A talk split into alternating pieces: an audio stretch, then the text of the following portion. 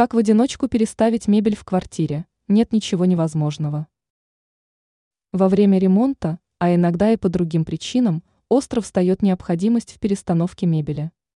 В большинстве случаев вполне достаточно помощи друзей или соседей, иногда можно пригласить специальную бригаду, но что если объем работы невелик? Для перемещения крупногабаритной мебели есть определенные хитрости.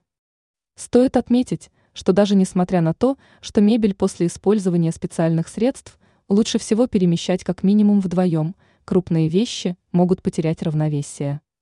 В случае с крупными диванами и шкафами вам поможет обыкновенное сало. Нарежьте его тонкими кусками, но чтобы площадь шкурки была больше площади ножки шкафа.